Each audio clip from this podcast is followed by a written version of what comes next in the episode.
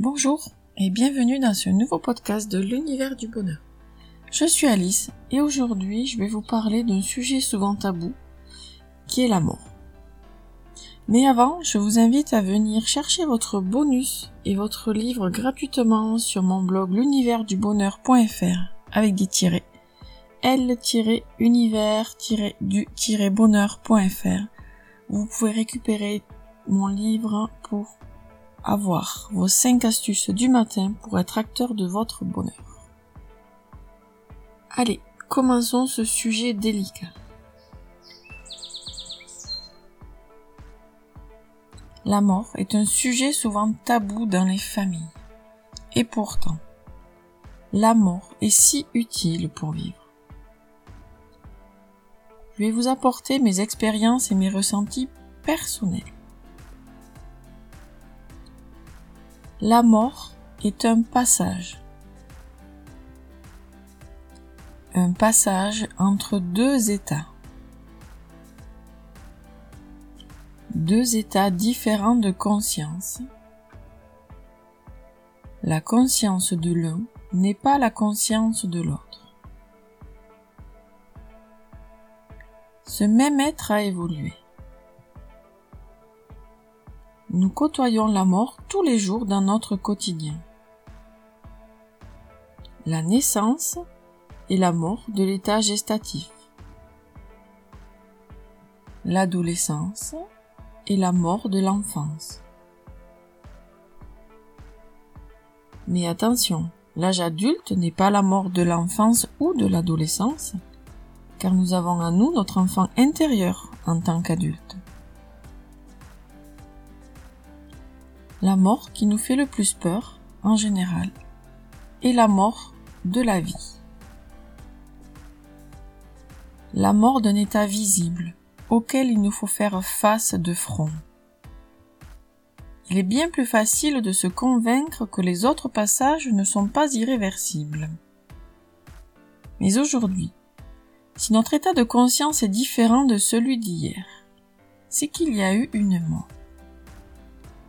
Ne dit-on pas Une partie de moi est morte lors de cet événement?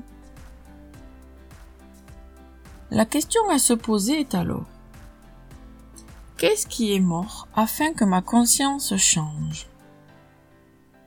Par exemple, mes rêves, ma joie de vivre, ma liberté, mes rires à gorge déployée, mon insouciance,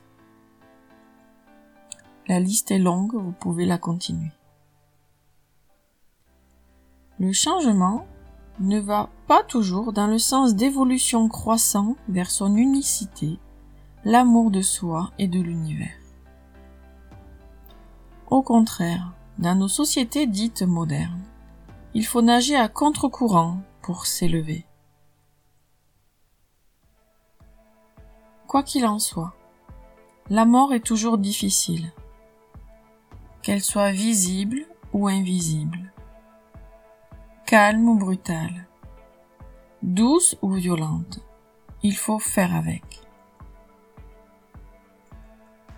Vous trouverez des personnes spécialisées dans chaque étape de vie, entre chaque mort. La petite enfance, l'adolescence. Et les troubles psychologiques divers pour les adultes quand il est difficile d'avancer seul. Et vous avez aussi les passeurs d'âme. Ces personnes qui sont là pour vous aider tout au long de votre vie. Et elles sont là aussi, même lorsque votre vie se termine ici sur Terre. Je fais partie de cette famille-là.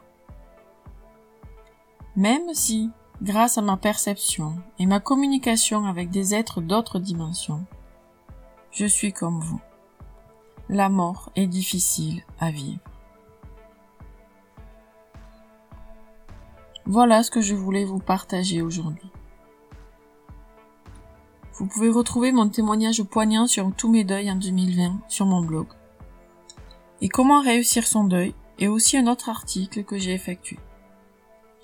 Sur le blog, je vous ai aussi mis le lien vers une vidéo qui explique bien ma personnalité et mon appartenance à cette famille particulière des passeurs d'âmes au XXIe siècle. Je vous invite à liker, partager ce podcast et à me laisser un petit commentaire. Et vous, comment percevez-vous la mort? Je serai ravie et curieuse de lire tous vos commentaires. À très bientôt, amis voyageurs au pays d'Alice. Merci.